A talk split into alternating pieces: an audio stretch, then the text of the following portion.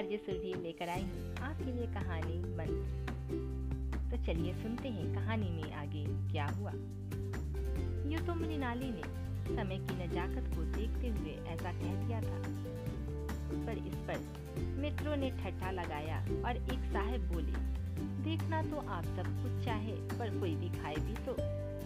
कैलाश को मृणाली की छिपी हुई सूरत देखकर मालूम हुआ कि इस वक्त उसका इनकार वास्तव में उसे बुरा लगा होगा। ज्यों ही प्रीति भोज समाप्त हुआ और गाना शुरू हुआ, उसने मृणाली और अन्य मित्रों को सांपों के दरबे के सामने ले जाकर मोहर बजाना शुरू किया। फिर एक एक खाना खोलकर एक एक सांप को निकालने लगा। वाह, क्या कमाल था! ऐसा जान पड़ता था कि ये कीड़े उसकी एक एक बात उसके मन का एक एक भाव समझते हैं। किसी को उठा लिया, किसी को गर्दन में डाल लिया, किसी को हाथ में लपेट लिया। मृणाली बार बार मना करती, इन्हें गर्दन में न डालो, दूर ही से दिखा दो, बस चरा नचा दो कैलाश की गर्दन में सांपों को लटकते देखकर उसकी जान निकली जाती थी।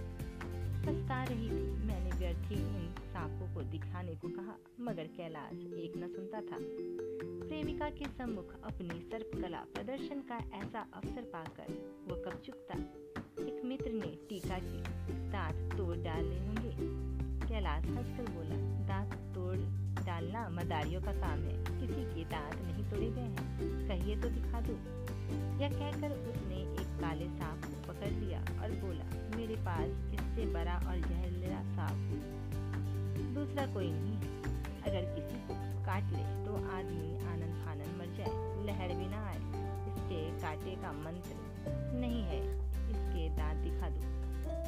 मृणाली ने उसका हाथ पकड़कर कहा नहीं नहीं, कैलाश ईश्वर के लिए इसे छोड़ दो। तुम्हारे पैर पर इस पर दूसरे मित्र बोले, मुझे तो विश्वास नहीं आता, लेकिन तुम कहते हो तो मान लूँगा। कैलाश ने सांप की गर्दन पकड़कर कहा, नहीं साहब, आप आँखों से देखकर मानिए। दांत तोड़कर बस मैं किया तो क्या किया? सांप बड़ा समझदार होता है। अगर उसे विश्वास हो जाए कि इस आदमी से मुझे कोई हानि न पहुंचेगी तो वो उसे हरगिज नहीं काटेगा। मृणाली ने जब देखा कि कैलाश पर इस वक्त भूत सवार है तो उसने यह तमाशा बंद करने के विचार से कहा अच्छा भाई, अब यहाँ से चलो, देखो गाना शुरू हो गया। आज मैं भी कोई चीज़ सुनाऊँगी। यह कहते हुए उसने कैलाश का कंधा पकड़ा। चलने का इशारा किया और कमरे से निकल गई। मगर कैलाश तो विरोधियों का संग का समाधान करके ही दम लेना चाहता था। उसने सांप की गर्दन पकड़कर ज़ोर से दबाई। इतनी ज़ोर से दबाई कि उसका मुँह लाल हो गया। देह की सारी नसें तन गई सांप ने अब तक उसके हाथों में ऐसा व्यवहार कभी न पाया था। उसकी समझ में न आता, वह मुझसे क्या चाहते हैं? उसे शायद भ्रम हुआ कि यह मुझे मार डालना चाहते हैं। वह आत्मरक्षा के लिए तैयार हो गया। कैलाश ने उसकी गर्दन खूब दबाकर उसका मुँह खोल दिया। उसकी जहरीली दांत दिखाते हुए बोला, जिन सज्जनों को शक हो आकर देख ले आया विश्वास या अभी कुछ शक है, मित्रों ने आकर उसके दांत देखे और चकित रह गए। प्रत्यक्ष प्रमाण के सामने संदेह का स्थान कहाँ है? मित्रों की शंका निवारण करके कैलाश ने सांप की गर्दन पीली कर दी। उसे ज़मीन पर रखना चाहा काला गहवर क्रोध से पागल हो रहा था। गर्दन नरम पड़ते ही उसने सिर उठाकर कैलाश की उंगली में ज़ोर से काटा और वहाँ से भागा। कैलाश की उंगली से टक टक कर खून टपकने लगा। उसने ज़ोर से उंगली दबा ली और कमरे की तरफ़ दौड़ा। वहाँ मेज की दराज में एक जरी रखी हुई थी पीस कर लगा देने से घातक विष भी दूर हो जाता था। मित्रों में मानो हलचल सी पड़ गई। बाहर महफिल में भी ये खबर पहुँची। डॉक्टर साहब घबरा कर दौड़े, फ़ौरन उंगली की जड़ कसकर बांधी गई। जरी पीसने के लिए दी गई डॉक्टर साहब, जरी के कायल न थे, वो उंगली का जज भाग नस्तर से काट देना चाहते थे। कि मानो उन्हें लग रहा था कि वो जहर कैलाश के शरीर तक न पहुँच जाए। मृणाली पियानो पर बैठी हुई थी। यह खबर सुनते ही दौड़ी और कैलाश की उंगली से टपकते हुए खून को रुमाल से पोछने लगी। जरी पीसी जाने लगी, पर उसी एक मिनट में कैलाश की आँखें चिपकने लगी। होठों पर पीला पर दौड़ने लगा। यहाँ की वह खड़ा भी न हो पा रहा था। फर्श पर बैठ गया। सारे मेहमान कमरे में जमा हो गए। कोई कुछ कहता था तो कोई कुछ इतने में जड़ी पीस कर आई गई। मृणाली ने उंगली पर लेप किया। एक मिनट और बीता। कैलाश की आँखें बंद हो गई वह लेट गया। हाथ से पंखा झलने का इशारा किया।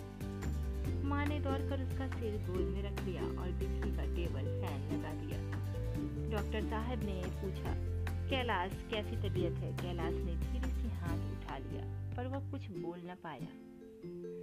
मृणाली ने करुण स्वर में कहा, क्या जरी कुछ असर न करेगी? डॉक्टर साहब ने सिर पकड़कर कहा क्या बतलाऊं मैं इसकी बातों में आ गया अब तो नस्तर से भी कुछ फ़ायदा न होगा। आधे घंटे यही हाल रहा।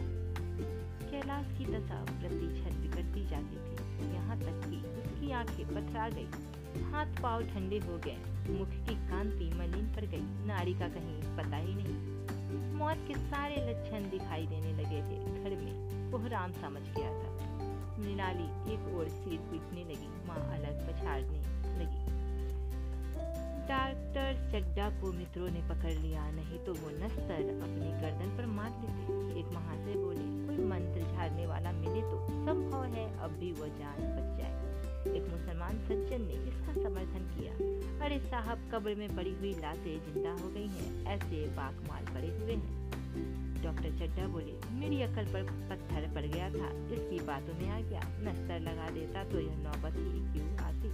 बार बार समझाता रहा। बेटा साफ़ न पालो, मगर कौन सुनता था, बुलाइए किसी झाड़ फूक करने वालों को ही बुलाइए। मेरा सब कुछ ले ले। मैं अपनी सारी जायदाद अपने पैरों पर रखूँगा।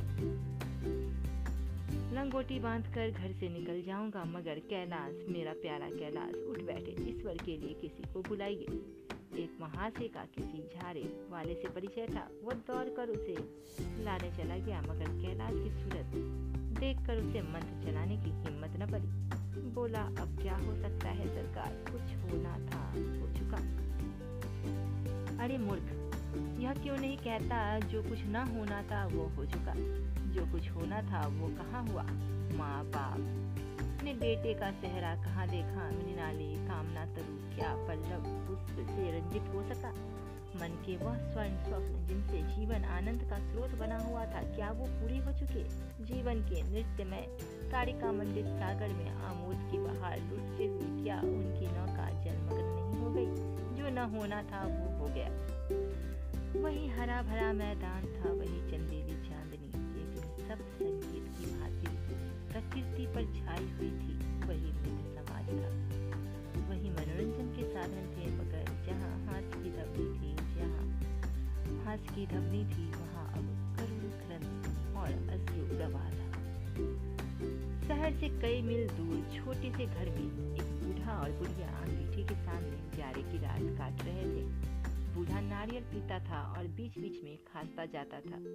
बुढ़िया दोनों घुटनों से सिर डाले आग की ओर ताक रही थी।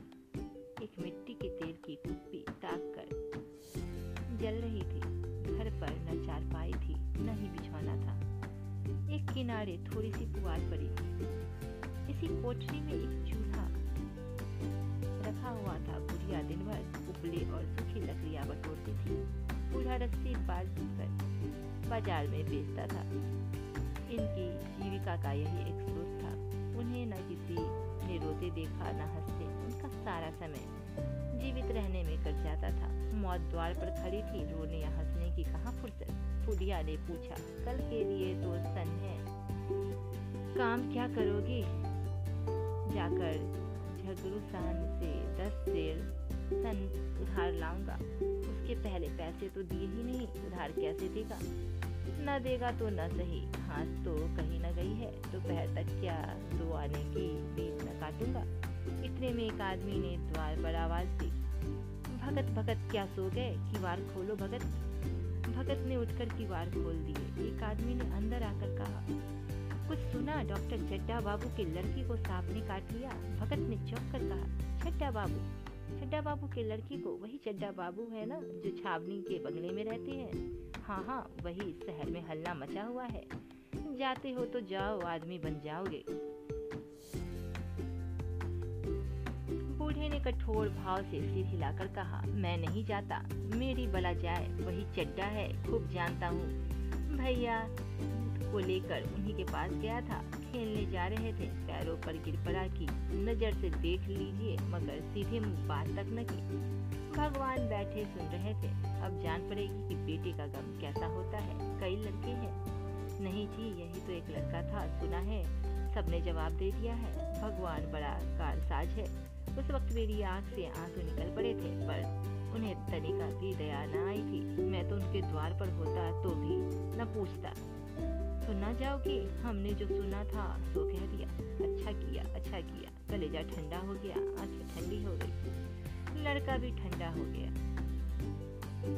उस काके ने कहा, लड़का भी ठंडा हो गया होगा, तुम जाओ, आज चैन की नींद नहीं सोऊँगा, बुढ़िया से। जरा तमाकू दे दो, एक चीलम और पीऊँगा।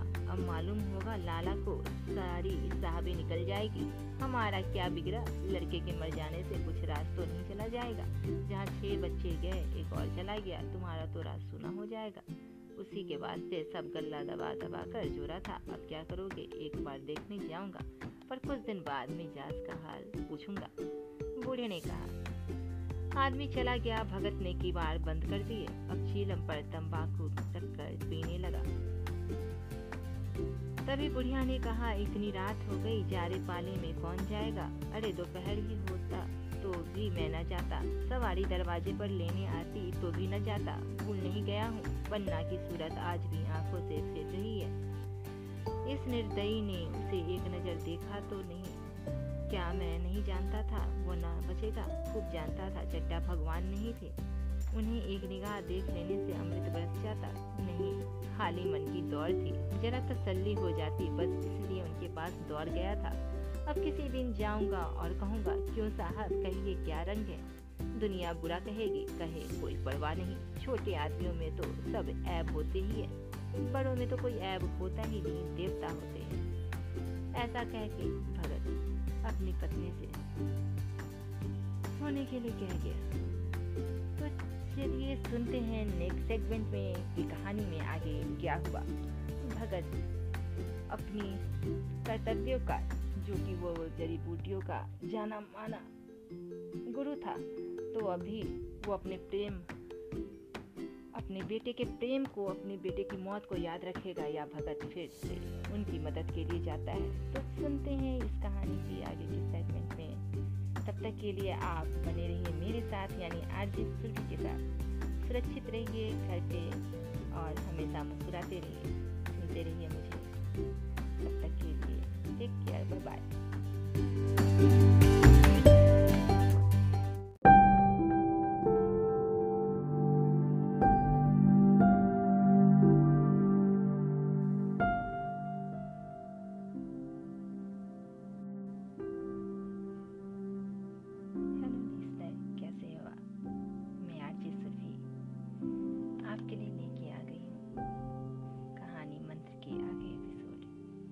चलिए सुनते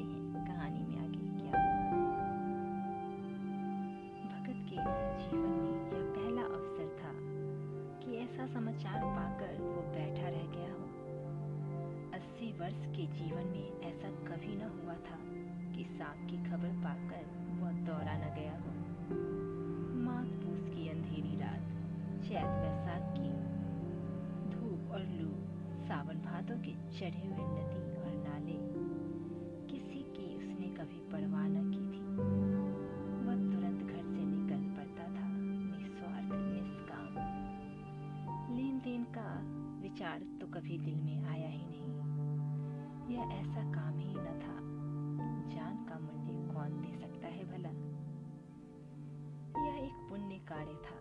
सैकड़ों निराशों को उसके मंत्रों ने जीवन दान दे दिया था। पर आज वो घर से कदम नहीं निकाल सका। यह खबर सुनकर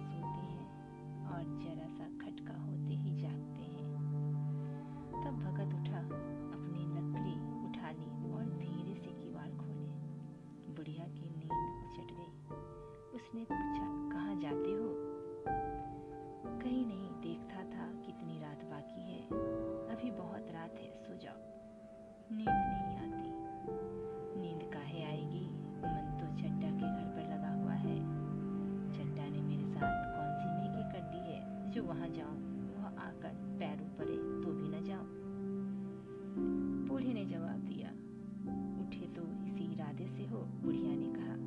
नहीं रही ऐसी अहमक नहीं हूँ कि जो मुझे काटे बोए उसके लिए फूल होता फिर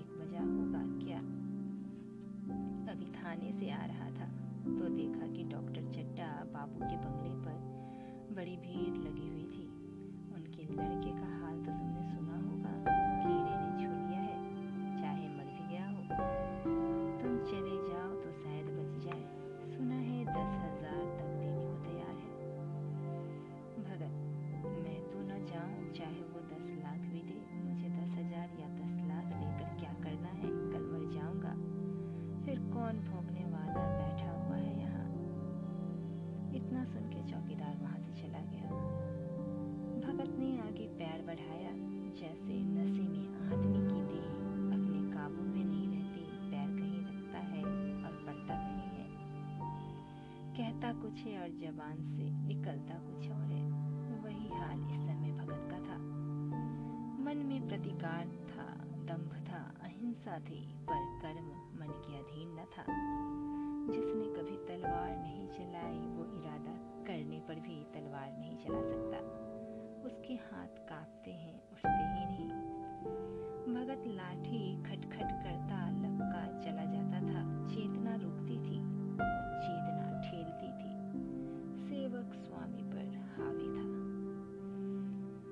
आधी राह निकल जाने के बाद सहसा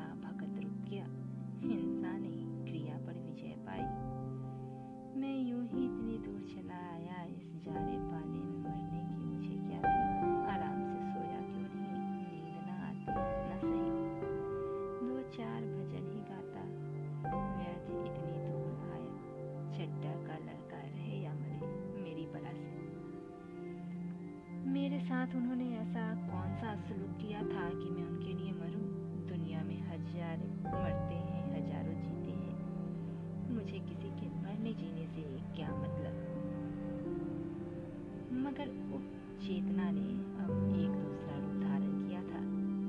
जो हिंसा से कुछ मिलता जुलता था, वो झाड़ू फूक करने नहीं जा रहा है। वो देखेगा क्या कर रहे हैं डॉक्टर। जरा डॉक्टर साहब का रोना पीटना देखेगा, किस तरह से वो सिर पीटते हैं और किस तरह से पछाड़ खाते हैं।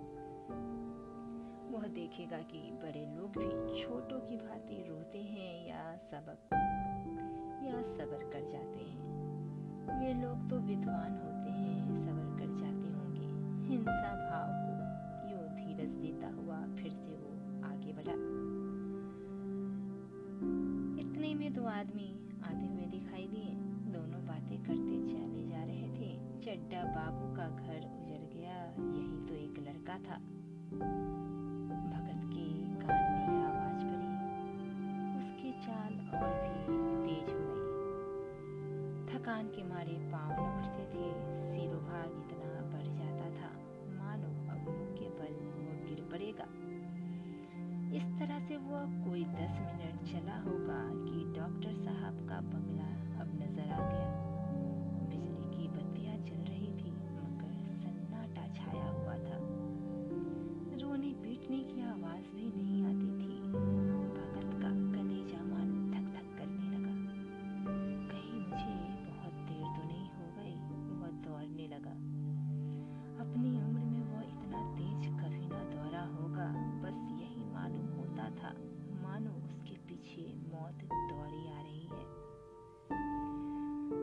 बच गए थे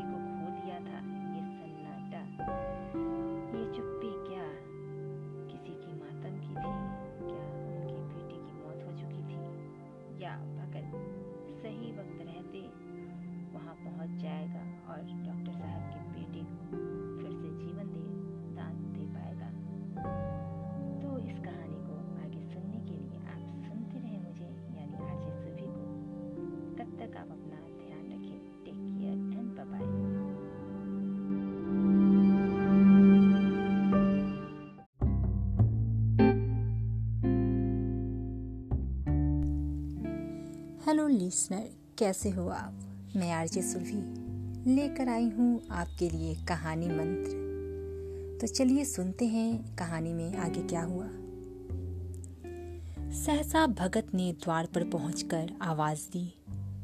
डॉक्टर साहब समझे कोई मरीज़ आया होगा। किसी और दिन उन्होंने उस आदमी को दुत्कार दिया होता, मगर आज बाहर निकल आए। देखा एक बूढ़ा आदमी खड़ा है, कमर झुकी हुई। पोपला मुँह भौए तक सफ़ेद हो गई थी। लकड़ी के सहारे वो काप रहा था। बड़ी ही नम्रता से वो बोले, क्या है भाई, आज तो हमारे ऊपर ऐसी मुसीबत पड़ गई है कि कुछ करते ही नहीं बनता। फिर कभी आना। इधर एक महीना तक तो शायद मैं किसी मरीज़ को न देख सकूँगा। भगत ने कहा सुन चुका हूँ बाबूजी, इसलिए तो आया हूँ। भैया कहाँ है जरा मुझे भी दिखा दीजिए। भगवान बड़ा कारसाज है मुर्दे को भी जिला सकता है कौन जाने? अब भी उसे दया आ जाए। चड्ढा ने व्यथित स्वर से कहा चलो देख लो मगर तीन चार घंटे हो गए हैं जो कुछ होना था वो हो चुका। बहुत तेरी झाड़ने फूकने वाले देख देख कर चले गए। डॉक्टर साहब को आशा तो क्या होती? हाँ बूढ़े, पर दया आ गई। अंदर ले गए। भगत ने लाश को एक मिनट तक देखा। तब फिर वो मुस्कुरा के बोला, अभी कुछ नहीं बिगड़ा बाबू। वाह, नारायण चाहेंगे तो आध घंटे में भैया उठ बैठेंगे। आप नाहक दिल छोटा कर रहे हैं। जरा कहारों से कहिए, पानी तो भरे। कहारों ने पानी भर भर कर कैलाश को नहलाना शुरू किया। पाइप बंद हो गया था। कहारों की संख्या अधिक न थी, इसलिए मेहमानों ने अहाते के बाहर के कुएँ से पानी भर भर कर कहारों को दिया। मृणाली कलसा लिए पानी ला रही थी। बूढ़ा भगत खरा मुस्कुरा मुस्कुरा कर मंत्र पढ़ रहा था। मानो विजय उसके सामने खड़ी है। जब एक बार मंत्र समाप्त हो जाता, तब वह एक जरी कैलाश को सुंघा देता। इस तरह न जाने कितने घड़े कैलाश के सिर पर डाले गए और न जाने कितनी बार भगत ने मंत्र फूका।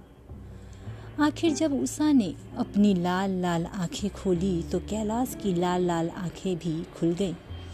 एक क्षण में उसने अंगड़ाई ली और पानी पीने को मांगा। डॉक्टर चड्डा ने दौड़कर नारायणी को गले से लगा लिया। नारायणी दौड़कर भगत के पैरों पर गिर पड़ी और मिनाली कैलाश के सामने आँखों में आँसू भरे पूछने लगी, अब कैसी तबीयत है? एक क्षण में चारों तरफ़ खबर फैल गई। मित्र मुबारकबाद देने आने लगे। डॉक्टर साहब बड़े श्रद्धा भाव से हर एक के सामने भगत का यश गाते फिरते थे। सभी लोग भगत के दर्शन के लिए उत्सुक हो उठे, मगर अंदर जाकर देखा तो भगत का कहीं पता न था। नौकरों ने कहा, अभी तो यहीं बैठे चिलम पी रहे थे। हम लोग तंबाकू देने लगे तो नहीं ली। अपने पास से तंबाकू निकाल कर भरी। यहाँ तो भगत के चारों ओर तमाशा होने लगा और भगत लपका हुआ घर चला जा रहा था कि बुढ़िया के उठने से पहले घर पहुँच जाओ। जब मेहमान लोग चले गए तो डॉक्टर साहब ने नारायणी से कहा, बुढ़ा न जाने कहाँ चला गया एक चीलम तंबाकू का भी खादर न हुआ। नारायणी ने कहा, मैंने तो सोचा था इससे कोई बड़ी रकम दूँगी। डॉक्टर चड्डा बोले, रात को तो मैंने नहीं पहचाना, पर जरा साफ़ हो जाने पर पहचान गया। एक बार एक मरीज़ को लेकर आया था। मुझे अब याद आता है कि मैं खेलने जा रहा था और मरीज़ को देखने से इनकार कर दिया था। आज उस दिन की बात याद करके मुझे जितनी कलानी हो रही है, उसे प्रकट नहीं कर सकता। मैं उसे खोज निकालूँगा, उसके पैरों पर गिरकर अपना अपराध क्षमा कराऊँगा। वह कुछ लेगा नहीं, यह जानता हूँ, उसका जन्म यश की वर्षा करने के लिए ही हुआ है। उसकी सज्जनता ने मुझे ऐसा आदर्श दिया, जो अब से जीवन पर्यंत मेरे सामने रहेगा। तो लिसनर, आपको ये कहानी कैसी लगी? आप मुझे ज़रूर बताइएगा। डॉक्टर चड्डा ने इस मंत्र से और अपने बेटे को जो कि कहीं ना कहीं मर चुका था, उसको, उस बूढ़े ने जब जीवित कर दिया अपने मंत्र से तो कहीं ना कहीं डॉक्टर चड्डा ने अपनी ज़िंदगी की एक सबसे बड़ी सीख पाई कि सबसे बड़ा धर्म अपना कर्म होता है। तो अगर आप भी किसी भी प्रोफेशन में हो, कितनी भी कुछ भी आपको ज़्यादा इम्पोर्टेंट काम हो, लेकिन अगर आपके प्रोफेशन से जुड़ी, अगर ऐसे लोग आपसे किसी समय मदद मांगने आते हैं तो आप उनकी मदद ज़रूर कीजिए। जी हाँ। तो लिस्टर ऐसी ही कहानियों को सुनने के लिए आप मुझे सुनते रहिए, यानी आरजे सुरभि को। तब तक के लिए टेक केयर एंड बाय